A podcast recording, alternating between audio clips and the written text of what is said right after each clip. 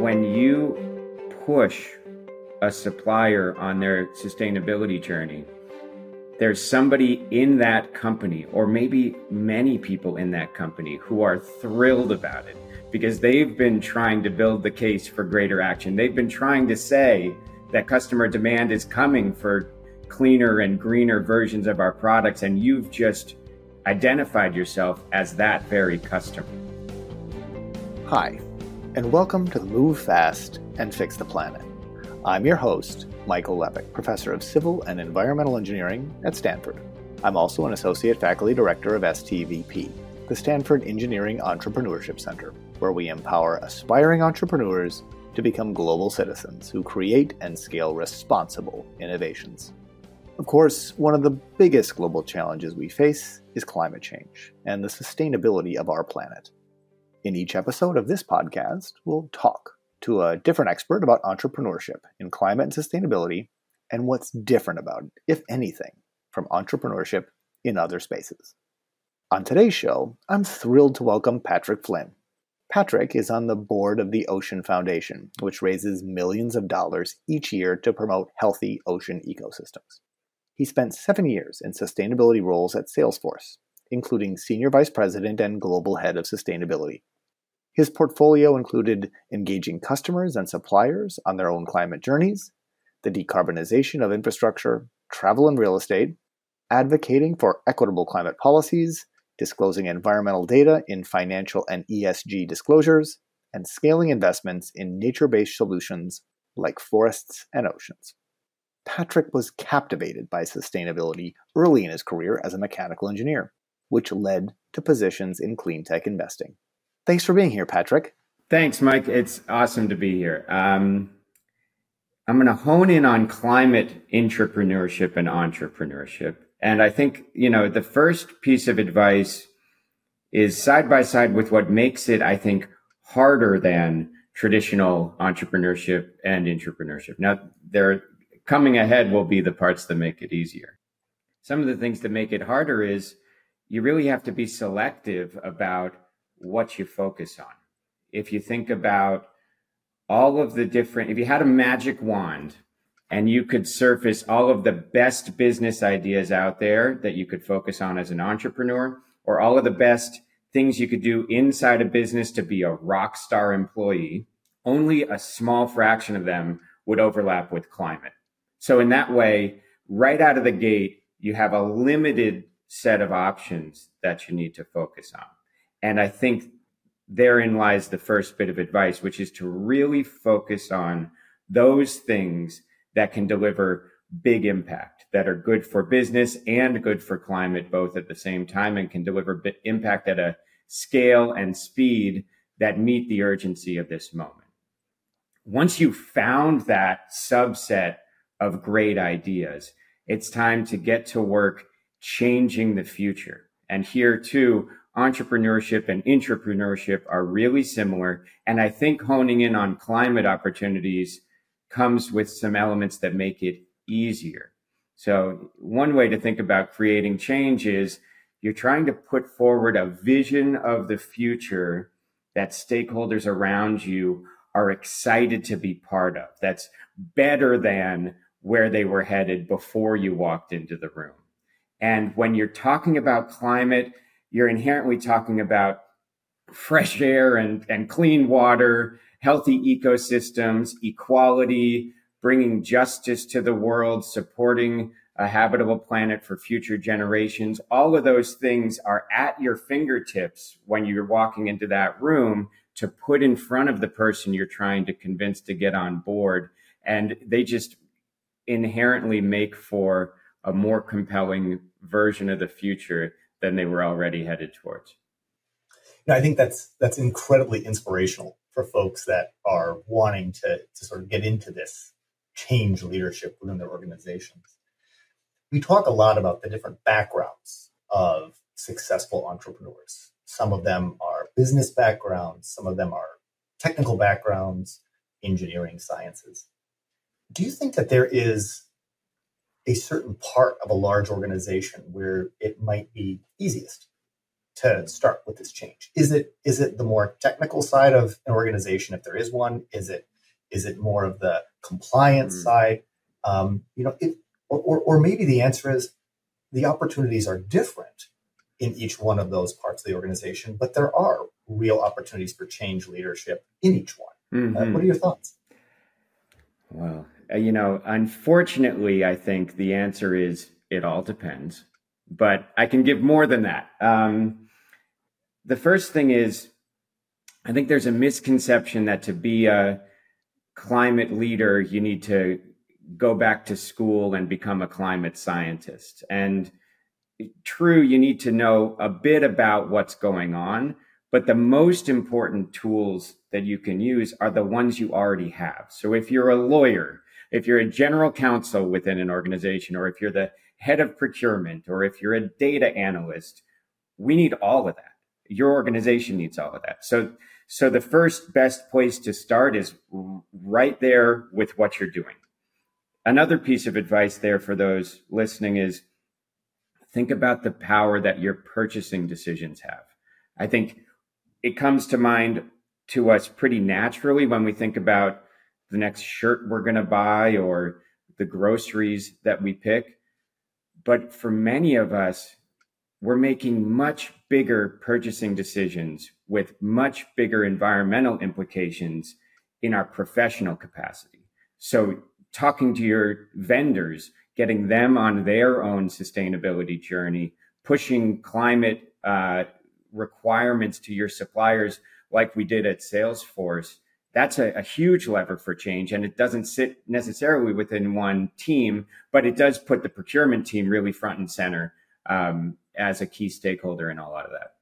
Yeah, I think that's a, a, great insight and kind of leads me to my next question that builds off of some of your experience at Salesforce.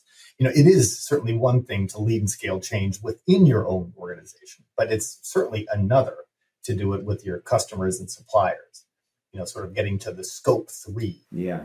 types of, of impacts that, that we talk about. So, you know, how did you approach this at Salesforce? And what advice do you have for other companies looking to have an impact beyond their own organization? How do you, how do you bring those vendors, those partners, those stakeholders on board yeah. to want to do this with you? Yeah. Um, well, it all of that was put right in front of me right at the very beginning days working at Salesforce. And that's because we had really strong green building programs and data center programs back then when I first joined. And we didn't own any of our data centers. We didn't own any of our offices except one. So it was working through the property managers and the data center providers. That was the pathway to get impact. And there's a nice thing that happens there. Sure, it's it's unfortunate and it can be harder when you don't have full control. But whenever you have limited control or you're influencing a supplier, there's leverage there. So if you can get that data center provider or the or the office manager to get on with their journey, you just might change things not just for your own use, but for all of their customers as well. And that was a really appealing part of really leaning in. And then we took that much, much further. So back in 2020, we notified all suppliers that effective immediately, climate would be part of all standard purchasing agreements at Salesforce from that day forward, requiring them to really do a bunch of things, set science based targets, have emissions reduction goals, deliver all their products and services on a carbon neutral basis, or pay. And it wasn't meant to be a big scary stick moment. It was just try to be as clear as possible with all of your suppliers that this is important. This is how you build a resilient supply chain. We're telling you now as clearly as possible that we want you on this journey and we're here to help. And the response was incredibly positive. We had all sorts of suppliers reach out to say, how do I sign on first? Uh, or, you know, I'm so glad that you did this because I've been trying to advocate internally myself and you sending this demand signal really helped me build the case. So that's the supplier side. Did that surprise you that they came back that way? I was so thrilled, yes. And you never know how something like that'll be received, sure. right? But that last bit, I think, is really the most inspiring thing and something we need to remember. When you push a supplier on their sustainability journey, there's somebody in that company, or maybe many people in that company, who are thrilled about it because they've been trying to build the case for greater action. They've been trying to say that customer demand is coming for cleaner and greener versions of our products. And you've just identified yourself as that very customer. And so that that's sort of the customer angle. You know, suppliers and customers are just sort of two sides of the same coin. And with Salesforce as the leading customer relationship management company out there, we really were attuned to that demand signal that a customer can make and helping uh, Salesforce's own customers reach those customer demands, but also being a very good customer ourselves upstream towards all, all of our suppliers from the standpoint of demanding climate leadership. And I like how how you talked about clarity of signals. Yeah. And and how when working with customers, how you demonstrate to them very clearly that this is important to us. Important enough that uh, we will find other vendors, uh, other suppliers, uh, if if you don't want to if you don't want to come along, and that's not always an easy discussion to have right? But it's one that I, I think when you're clear about it, you can really start to enact change. The other thing that you mentioned that I found so uh, important right now is resilience in supply chain. You know, firms that engage in climate and sustainability initiatives have shown to often be better managed, have certainly cleaner operations, but more efficient operations. They tend to, to be able to move through due diligence faster. And so when we're in an era where the resilience of supply chains has been tested, mm-hmm. Having really great connections where everyone is aligned not just on the money but on the values yeah.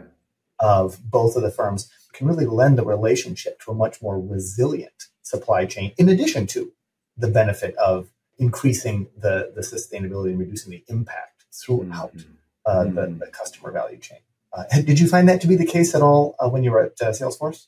Well, I think it's true. Um, a couple of ways to think about resilience there that you mentioned. You know, one is there's a stronger relationship when you're not just talking about an arm's length transaction, but one that has some additional collaboration and shared values. You're with each other on the journey in a different way.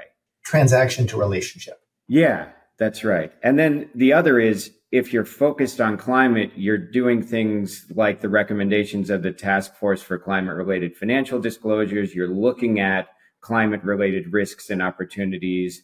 You're, you're attuned to the way the world is changing ahead and you are more resilient for that. Building climate fluency into any supply chain is a key way to make it more resilient inherently as well.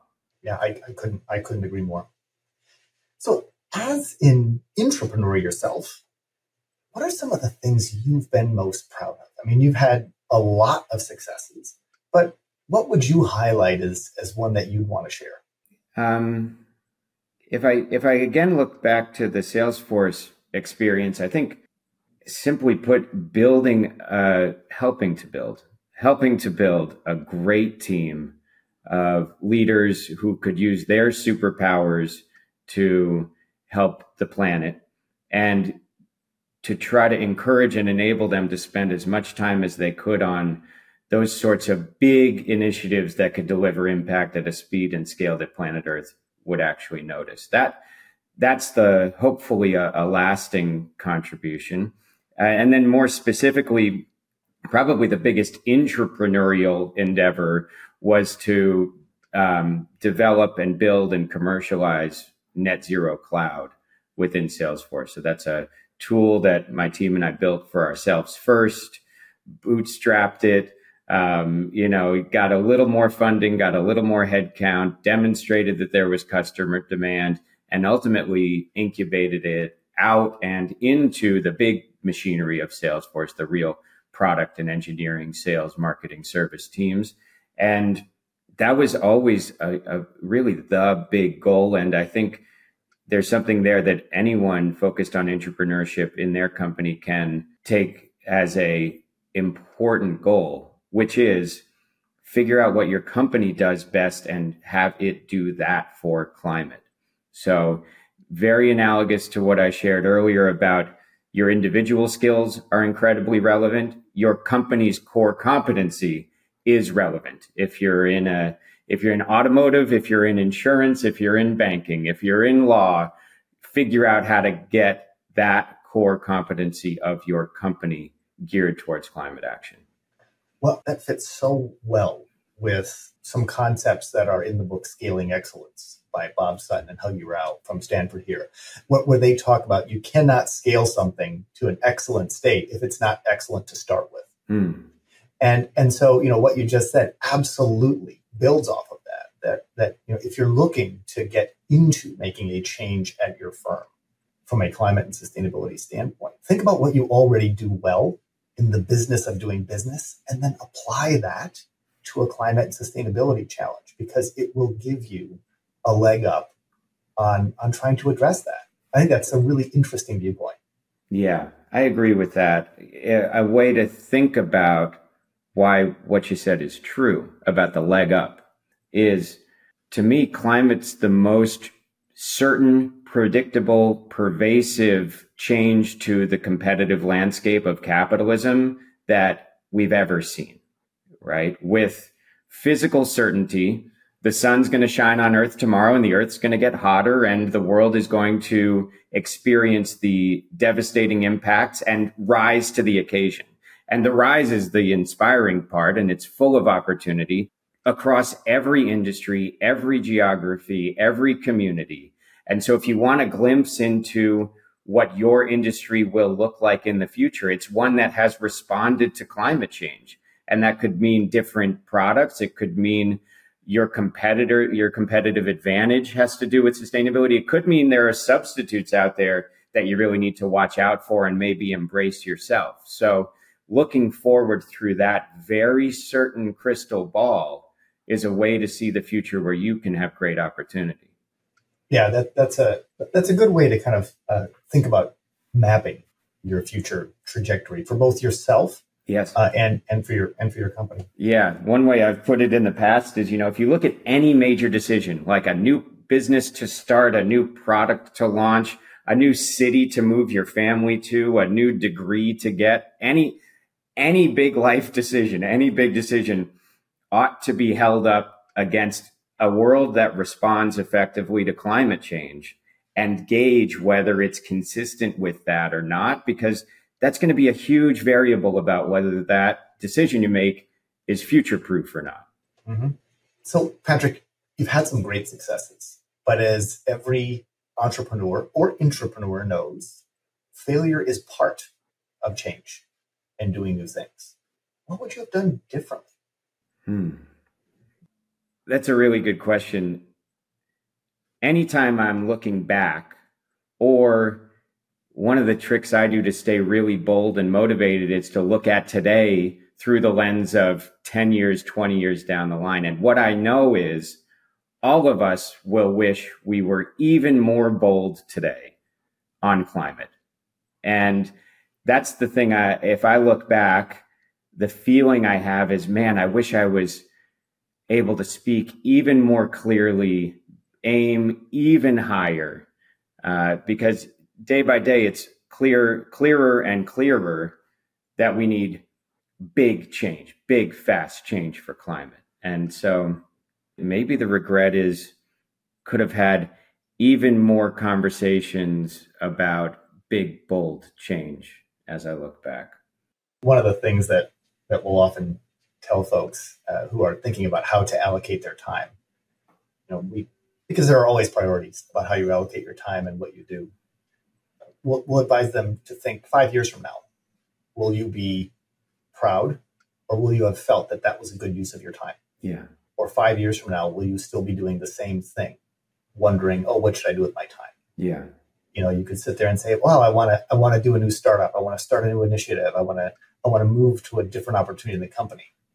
Uh, you could either do that today and five years from now look back and say wow that was a great decision. Or you can five years from now say i still want to change to a new job. I still want to get involved in climate sustainability. Mm-hmm. i still want to do this. Yeah. And so I, I like I like your approach of saying, you know, I want to put myself in the future and look back. And is this something meaningful to do today? Yeah, today's the day to start. Um, it's not it's not going anywhere. So if you've got a tugging sensation that climate's going to be important for you, it may ebb and flow a little bit, but the main trajectory is going to be upwards. So mm-hmm. you're not late either. You know, it feels like some of us have been in this for a while, and that's true, but all of the adventure is still ahead. We still have, you know, 50 billion tons of emissions each year. You know, we got, we, it's all still ahead of us to do. There's going to be great opportunity here. And I think it may feel a little bit like a leap of faith or a risk, but I've seen countless people have their careers accelerated by focusing on climate change. It's a growing industry. It's relevant to your skill set, like we talked about. And it's, you know, maybe the biggest factor. It's full of people who are really there for your success because if you're in this, you're in it for something bigger. You, and so you meet somebody else on their journey. They're lit up and motivated. They're ready to help you. And so, you know, careers are uncertain you want to load the dice as best you can two you know here we have two really good ways that the dice can be loaded. One a growing industry that's exactly relevant to your field and two a community of supporters like no other that'll help you through the bumps in the road. Yeah if we want to try to talk about future proofing your career yeah. uh, betting betting on betting on the climate change and sustainability wave as yeah. it continue to grow is, is probably not a bad one. I agree. So, not to focus too much about Salesforce, but one of the things you had mentioned with Net Zero Cloud was that originally you bootstrapped, you kind of demonstrated customer demand, and and then and then you rolled it into the larger product segment of, of Salesforce. And you know, one of the common critiques, uh, and may, maybe it's a bit of an excuse, is that sustainability is expensive, and particularly for companies that are startups that are that are young uh, they might say, look, we, we have to focus on profitability at this point in time. We'll invest in sustainability when we have the resources, the time, the people, you know, and insert any other resource that any startup or or project within a big company might need. Do you think that's true? It depends. Uh, and uh, no, there's a better answer too. Um, because you did you did bootstrap this to start with, and you found a niche, and then you demonstrated customer demand, and then yeah. grew it. Yeah. Well, I guess everything's a balancing act. How you spend your time between your personal life and your work life, how a company allocates resources between sustainability or more traditional endeavors. You got to get the balance right. And the balance is going to be a little bit different for everyone in every context but there are outsized returns for climate leadership. So aim aim to be the best. And aiming that high may mean starting with small steps, building momentum like a flywheel. But don't lose sight of the very much outsized returns that come from being the climate leader in your sector in uh, you know in your industry. I guess a, a few thoughts about that, and I'd love to hear hear your reactions. You know, in the grand scheme of sort of like what we would consider to be scope one, scope two emissions, those coming from your operations or sort of direct inputs. A company like Salesforce is not going to be as large as you know a, a, large manufacturing outfit or a materials company or chemical companies, things like this. Right? But as with anything, putting your money where your mouth is, so to speak, assures you a seat at the table when decisions are made because it's very difficult to, as a firm, to have credibility in this space without really doing it yourself. Mm-hmm. Uh, and though, even though your impact might be small, uh, that doesn't mean it's unimportant to be able to, as you had said, outsize mm-hmm. your your voice to yeah. be a leader in this space. Yeah, is that what you found? Yeah, let me say it this way. I think um, the planet needs everyone and every organization aiming for big change to meet the urgency of the moment, you know. And, you know, one point of reference to understand the pace we're talking about is we need global annual year on year emissions declines to be greater than the decline we saw in the pandemic year every year from here on out, right? Like economy changing, huge scale. And so that's the, the most important thing to stay focused on. Like we touched on earlier, oftentimes that biggest swing that a company can make is to use its core competency. But that's another way of saying, you know, commercialize it. A company's core competency is how it approaches the market, right? Mm-hmm. And so if you just jump straight to that, some might call you out for not doing the real hard internal work that's necessary to be a credible leader and I, I think that's first of all, I think that's a little bit misguided because I truly logically we need companies aiming as big as they possibly can for change. But there's still that reality. And so one of the balancing acts that you have to take on as a sustainability leader in a company is some of the time needs to be building that credibility, walking the walk, doing the things that I think of it sort of like armor, building up your armor of credibility yes, we're focused on buildings, data centers, renewable energy, carbon credits, on and on and on and on. Yes, we're doing everything we can there. And we're swinging really big. And we're trying to help all of our customers on their journey. So it is a balancing act. I think we need to take it easy on some companies that go just straight for the big swing commercialization, build a product around climate and go for it. But it's a necessary part of the balancing act of the job. Yeah, I think that's right. It's going to take it's going to take all kinds of solutions to think about the scale and the time at which we have to address this problem. Yeah. You know, if we think about the urgency, then we need things that are much closer to, to being able to, to scale now. Mm-hmm. Uh, and then if we think about the scale of the problem, it may take a little more time, but we're going to need additional products, services, innovations. Yeah. That will that will bake in that significant industrial change that you had alluded to and saying we need to do the reduction that we saw in the pandemic every single year going yeah. forward. Yeah. And for folks that and, and this can happen both at, at startups and at big companies, you can say, oh, we're already too late to the game, or the things that we would do are too small to matter. And I don't believe either of those to be true. I don't think you're too late to the game. We're, mm. we're, hmm. only getting started because if we're not only getting started, then we're not going to get anywhere close to where we need to be. Mm-hmm. And every single piece helps because the problem is so urgent and so large. Um, but it's those small actions that you can do that make it very tractionable, where you do feel like you're making progress. Yeah. I think you too late. I don't think you can be too small. Yeah. Well, every bit helps, right? So we need more people, more companies doing as many incremental things better as possible. But we're at the point now where everyone simply doing their next right thing probably doesn't create change fast enough. We need we need a lot of experts aiming for really big change. So one way I think about it is, yeah, everybody needs to take that first step, but don't plan to go on a journey of just walking to the destination. Take that step to a bicycle, take the bicycle to an electric vehicle, and make sure you're moving faster all the time.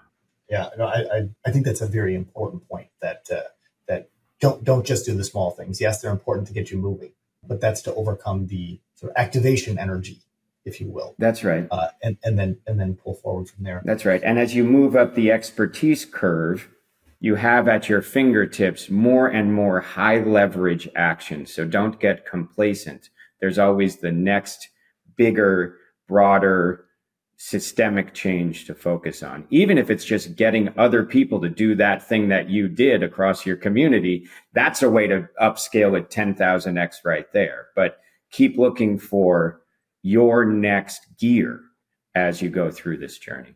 You know, one of the things that we also think about is, you know, when we talk about change leadership in this space from established companies, big companies that say, no, we can't really afford this, right? You talked about how one of the things you did was you demonstrated customer demand for it. And if indeed there is a demonstrated customer demand that will grow, I think the question changes to how can we not afford to do this? And you know, at large companies, if you're trying to, and I'm looking to see if you agree or disagree with this, at a large company, one of the easiest ways to change minds is to say, there's a market here, there's a customer here, and there is a P&L to be had uh, in this space. So yes, we should go forward. Yeah. You know, the Kodak knew digital cameras were coming for a long time and couldn't avoid it. Couldn't avoid the impact of that on their core business. Blockbuster Video knew streaming was coming and couldn't get out of the way. So those are examples of companies that weren't digitally native getting dinosaured by the digital revolution. And there's a sustainability native or not element to every company out there now as well. And I think that dinosaur meteor is going to hit every industry. So you want to be building sustainability fluency into your organization and you need to watch out for the the upstarts out there that are that are starting with climate first. You know, you mentioned I'm now an, an advisor to Watershed. Talk about an awesome entrepreneurial team. They started first with how do we build a company of any type to address 1% of global emissions? Any idea is on the table. Let's figure that out 1st mm-hmm. They arrived at software to help big companies out there measure, reduce, and report their greenhouse gas emissions. But the climate leadership is at the heart of what they do, and it's it's one of the reasons I'm so inspired to be helping them. And that's a very inspirational story um, because it shows that yes, if you're passionate about this, because the market is there, product market fit does exist. You just have to get it right. Yeah, and it's not easy if it, if it's not native to your company. Take Kodak and Blockbuster, right? They had all the resources and, and all the foresight. It's not easy. It's not easy. And you may skate through, but I, whatever your industry, you know, it depends by industry, but examine it really closely. Climate risk and climate opportunity, what your competitors are doing, what the substitutes and the, and the upstarts are doing to try to take your piece of the pie. This is the biggest, most predictable change to the competitive landscape for every industry, every geography, every company. So, Patrick, let's say that you're at your organization and you want to start uh, a climate and sustainability focused initiative, but you get some pushback. Pushback that our company doesn't do ESG. Mm. How might you handle something like that? Mm. Well,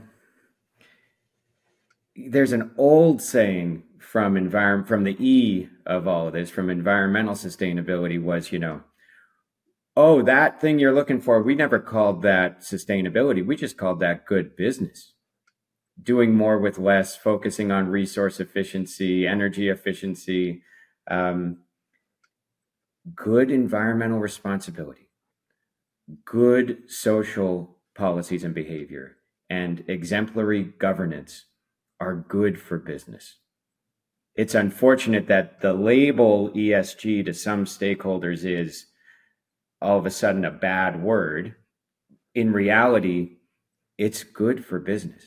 And so the, the advice I'd give to somebody who's facing that pushback is use the language that the business does respond to cost efficiency, diverse workforce, proper oversight, uh, whatever whatever it is and there's there's a bigger lesson there that i like to share with folks which is outside of this question just in general if you're trying to create change at your company look at other big changes the company has taken on over its history and dissect them a little bit.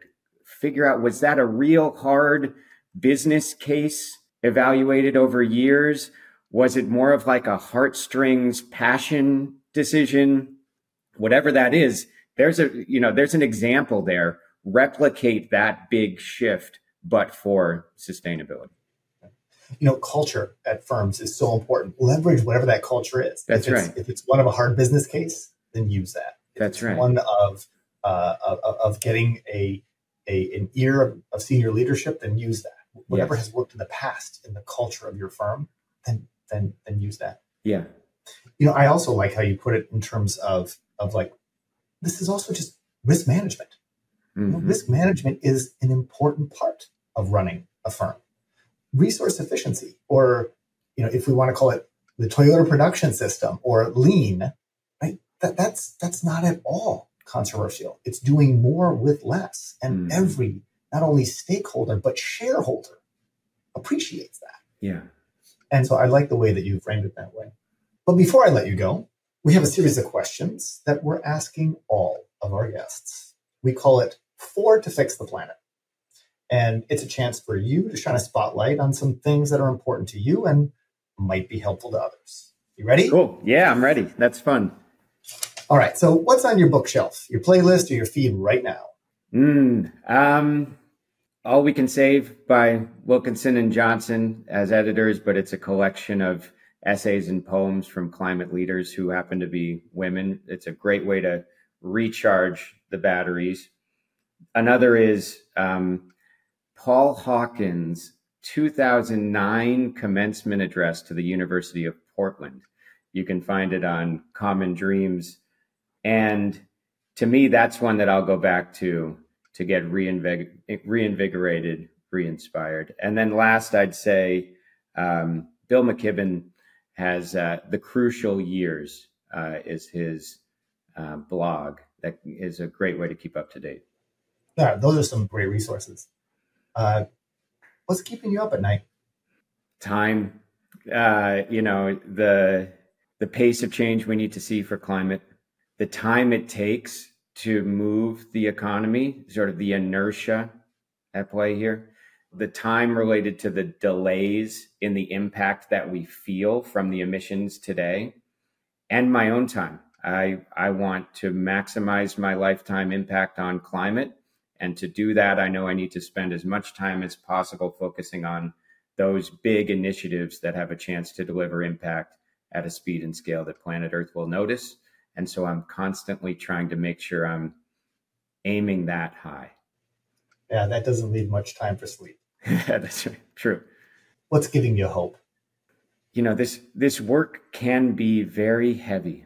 And I'm one of these people that actually gets motivated by the doom and gloom of it. You know, a new a new report comes out and it's got just bad news. I'm like, game on, you know, challenge accepted. I know that's not how most people are wired. The the inspiring the most inspiring bit of this type of work is the people you meet along the way. Eyes lit up, passionate, there to help you, on the same team as you, even if they work for your competitor. Um, really, the people you meet who are really going selflessly towards a better future give me so much hope. And I'm meeting, there are more and more of them every day that I'm meeting, and it's just beautiful to see. Yeah, that, that's amazing. As, as someone who's in higher education, seeing our young people want to rise to this challenge Mm-hmm. is truly remarkable. Finally, what's your favorite sustainability hack? What's something that our listeners could add to their day to day lives that you think would be meaningful? Mm. Um, I got two. One, um, if you're looking to make sure you're being bold enough, look at today from the vantage point of the future. Or the example I think of is someday, many years down the line, when a young person comes to interview me for a middle school project about, you know, what was I doing in the 2020s when all of the climate held in the balance? And trying to make sure I have a great answer for that person. The other hack is a tip I love to use to help people plug in to their community, their superpower, and create big change. Here's what you do you open up a web browser and you type into that search engine one word that you identify with. Could be electrical engineer, it could be, you know, New Yorker, whatever it is.